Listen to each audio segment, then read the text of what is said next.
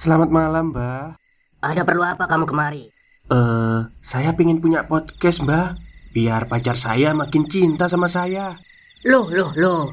Mau bikin podcast kok tanya dukun? Sekarang kamu download aplikasi Anchor.fm. Di situ kamu bisa buat podcast gratis dan podcast kamu bisa didistribusikan ke platform mana pun. Dan di aplikasi atau website Anchor.fm juga terdapat fitur-fitur yang memudahkan kamu untuk membuat podcast. Oh, gitu ya, Mbak. Kalau gitu, saya boleh minta password wifi-nya, Mbak. Buat apa? Buat download Anchor.fm, Mbak.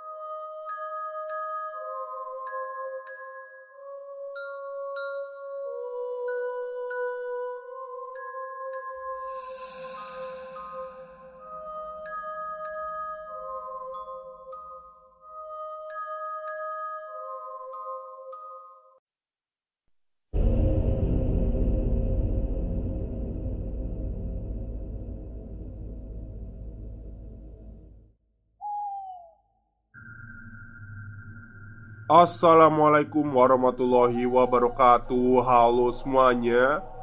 Jumpa lagi dengan saya Chow Sing Sing Kurator dari podcast Horror Night Story. Halo Apa kabar semuanya? Semoga kalian semua baik-baik saja ya.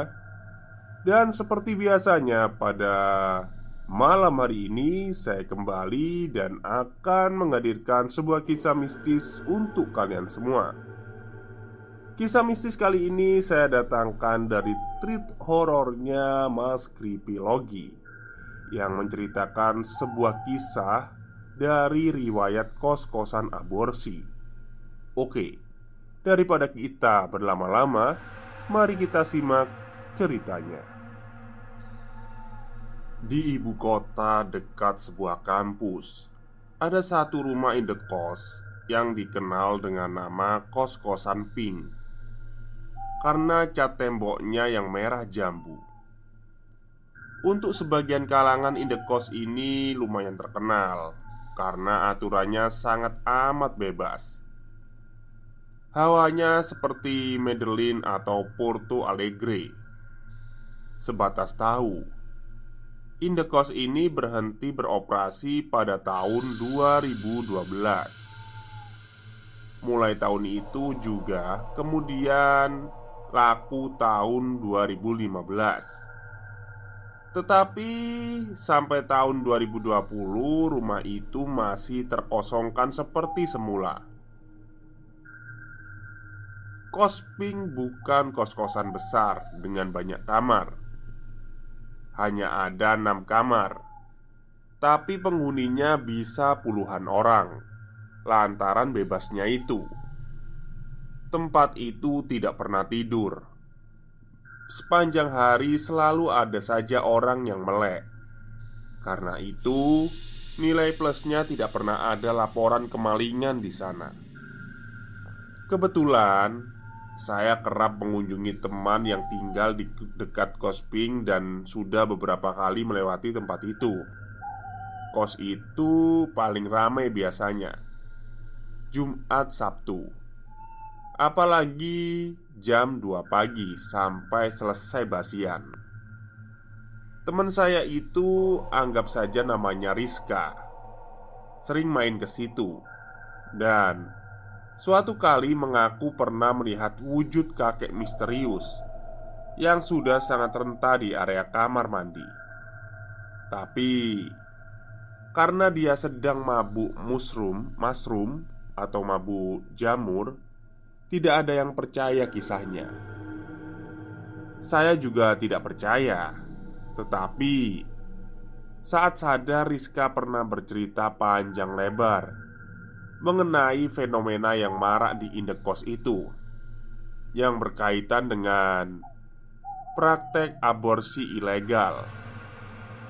Maksud ilegal adalah yang bertentangan dengan pasal 76 Undang-Undang 36 2009 Bahkan sebelum aturan itu terbit, praktik itu sudah ada.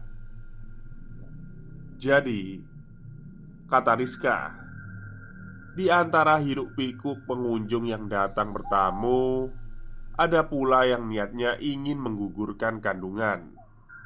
Yang bertindak sebagai dokter adalah seorang mahasiswi karatan Yang biasa dipanggil Mami Layaknya pengacara pro Mami tidak memungut biaya atas jasanya Kecuali sukarela bahkan cuma-cuma dia menerapkan terapi obat kombinasi untuk merangsang kontraksi rahim pada kandungan sebelum tujuh pekan. Yang paling penting, tingkat keberhasilannya sangat tinggi. Kombinasi obat diperlukan karena ada peluang efek samping dari obat kontraksi.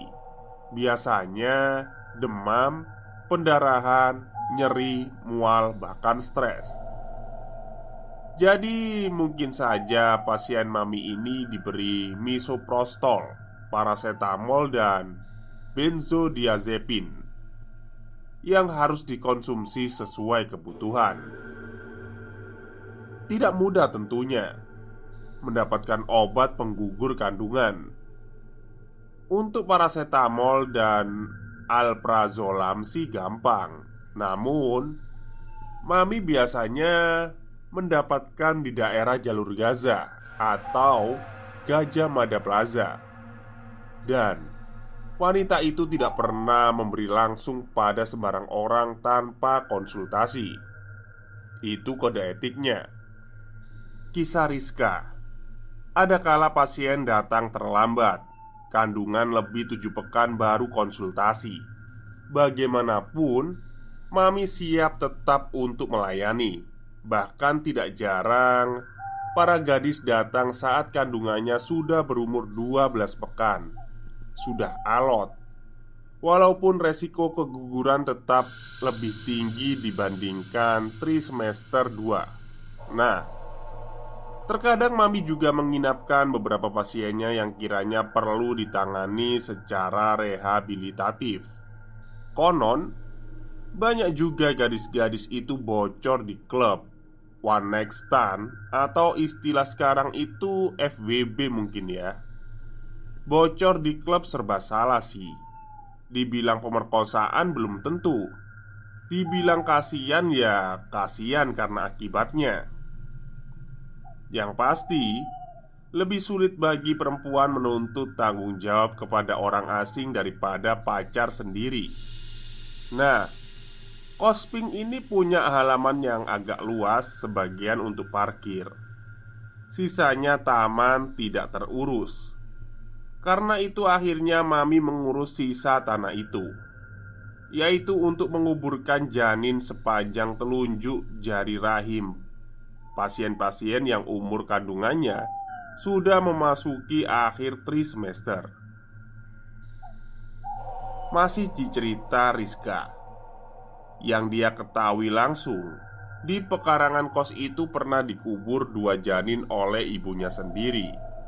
Namun Dugaannya lebih banyak dari itu. Ada sekitar delapan janin Tandanya adalah bekas galian tanah Praktek tersebut kabarnya berlangsung dari 2008 sampai 2011 saya cukup penasaran apakah si dokter gadungan ini juga pernah melakukan aborsi atas dirinya. Kata Rizka tidak pernah, sebab dia lebih memilih KB pranikah. Bahkan kepada pasiennya, dia selalu menganjurkan itu. Pendek cerita, sejak praktek itu, suasana kosping makin karuan sumpek, makin immoral. Lambat laun aktivitas di rumah itu mulai tercium aparat kepolisian Saya tanya Rizka Adakah kejadian paranormal setelah itu? Jawabnya Kalau paranormal artinya fenomena visual atau auditori yang sukar dijelaskan nalar sih belum pernah Akan tetapi dia kemudian menceritakan sesuatu yang menimpa satu gadis penghuni kos bernama Agustina. Pada 2010 Agustina berkencan lalu berpacaran dengan mahasiswa dari kampus yang berlainan. Enam bulan pacaran, perut Agustina berisi. Pacarnya lepas tangan, buru-buru menikahi. Memikirkan jalan keluar pun tidak ada nyali. Kabur saja, seperti maling. Di ambang putus asa, Agustina memilih jalan pintas, mengeluh pada Mami, mumpung teman satu kos. Sudah barang, pasti saran Mami hanya satu: gugurkan saja. Dan Agustina setuju. Juga dia sudah tahu sejak awal jalan apa yang hendak dipilihnya ketika memutuskan cerita pada temannya ini. Pertama, Agustina diberi obat penggugur, lalu ditunggu dulu untuk melihat seperti apa reaksinya. Beberapa kali minum, kok masih santai-santai aja. Mami langsung menduga ini pasti kandungannya rembo alias kuat. Maka dia berikan obat lain yang cara kerjanya beda. Setelah ditunggu lagi, rupanya masih kokoh rahimnya. Agustina panik. Demikian pula Mami. Lalu Mami menyarankan pasiennya untuk sabar menunggu dua pekan lagi, karena menurutnya reaksi terapi itu tidak sama. Namun demikian, Agustina justru tidak sabar.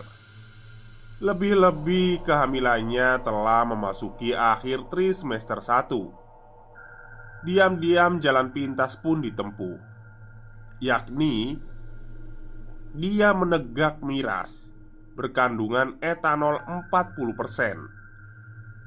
Agustina barangkali tidak sadar atau sudah terlalu ekstrim. Ini taruhan besar. Akibat terburuk mengkonsumsi minuman beralkohol saat hamil bukan keguguran, tetapi peluang bayinya jadi cacat. Namun, kata motivator, hasil tidak mengkhianati proses. Begitulah Agustina. Suatu malam dia mengalami pendarahan, luber, darahnya kental seperti jelly dari dalam rahimnya. Sekalian longsor pula jabang bayinya. Usia kandungan 16 pekan. Si janin sudah punya otak dan ginjal. Agustina memberitahukan kesuksesannya kepada Mami. Lalu, malam itu isi perutnya itu segera dikubur sendiri. Stop, stop. Kita break sebentar. Jadi gimana? Kalian pengen punya podcast seperti saya? Jangan pakai dukun, pakai anchor, download sekarang juga, gratis. Beberapa hari kemudian, dia mendatangi dukun kuret untuk menguras sisa-sisa kehamilan. Masalah tampak selesai di sini, tapi kenyataannya belum. Perilaku bahkan mental Agustina makin mundur sesudah kegugurannya. Dia senang menyendiri, termenung, menarik pribadi dari lingkup sosial, dan berkurangnya motivasi. Sering menyalahkan dirinya sendiri, merasa tertolak, dan kehilangan sesuatu yang tidak berarti. Pendek kata, depresi. Agustina senang menggambar setelah peristiwa itu. Diketahui ia makin sering menggambar. Namun, anak itu lebih banyak mengisolasi diri di kamar. Sewaktu-waktu terdengar ia menangis tak sudah-sudah. Di waktu lain meracau hal-hal yang menyeramkan. Pada 2011, Mami meninggalkan kos itu, pergi tidak jelas ke mana. Ada yang mengatakan dia bekerja di kawasan Bandara Cengkareng. Tetapi saya lebih percaya prasangka Rizka. Kupikir dia menukar kepala. Sebulan sesudah mami pergi Polisi menangkap tiga penghuni kos Semuanya pria. Apa yang didapat di sana? Matt Oh, oke. okay. Mami sudah pakai. Betul. Empat orang di sana juga memakai pengedar juga. Oh, met itu jenis narkoba ya. Keadaan demikian cepat berubah. Kosping yang tadinya ramai tiba-tiba sekarang sepi, tinggal menunggu waktu untuk membusuk. Orang-orang dengan cepat mengetahui yang terjadi di tempat itu. Meski hanya perihal narkoba, bukan bukan aborsi. Tidak ada lagi penghuni baru datang, hanya dua orang. Agustina dan seorang lagi mahasiswi yang dia pun sudah ancang-ancang pindah. Dan pada waktunya tinggallah Agustina seorang diri.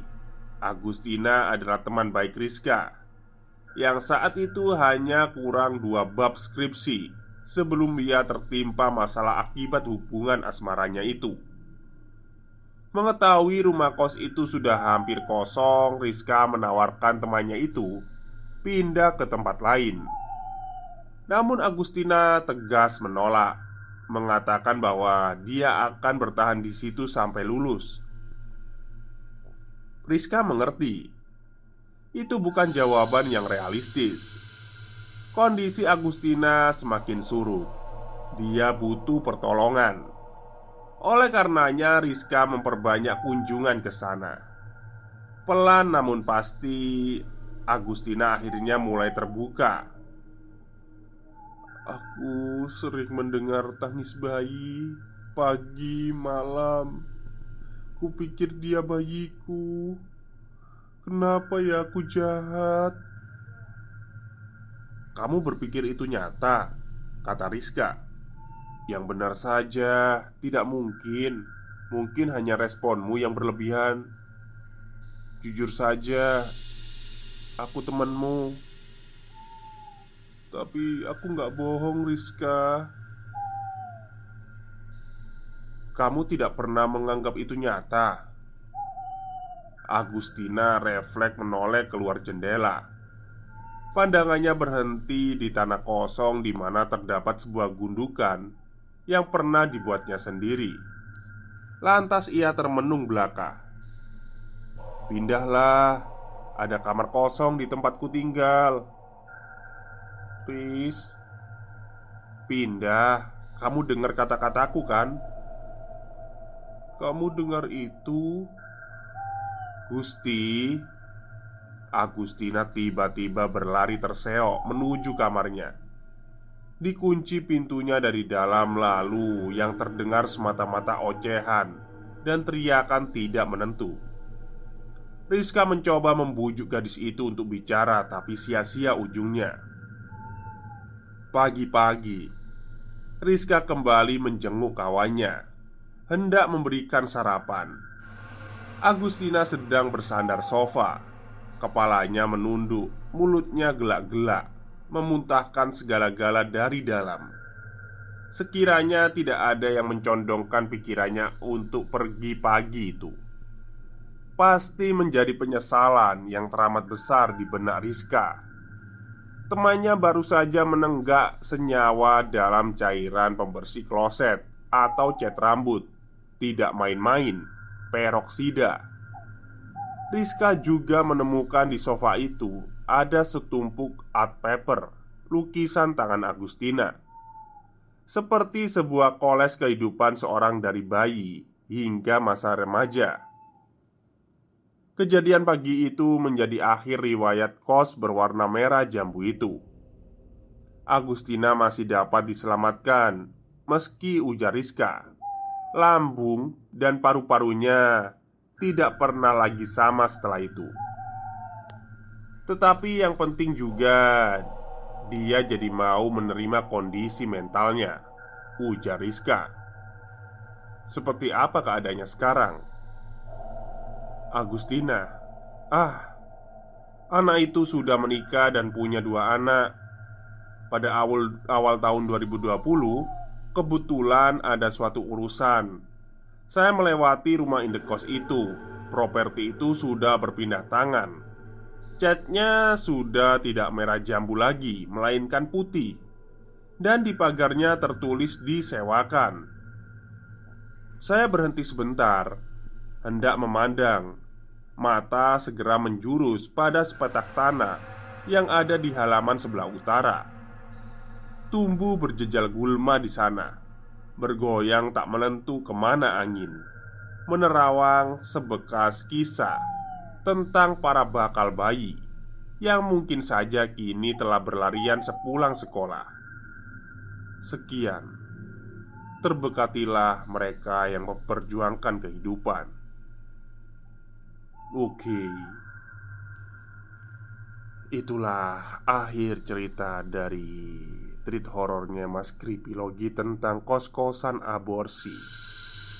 Jadi kalau kejadian paranormal nggak ada ya Mungkin lebih ke arah kisah hidup atau Ya kisah dari kos-kosan itu sendiri termasuk Agustina Baik mungkin itu saja untuk malam hari ini Semoga kalian suka ceritanya.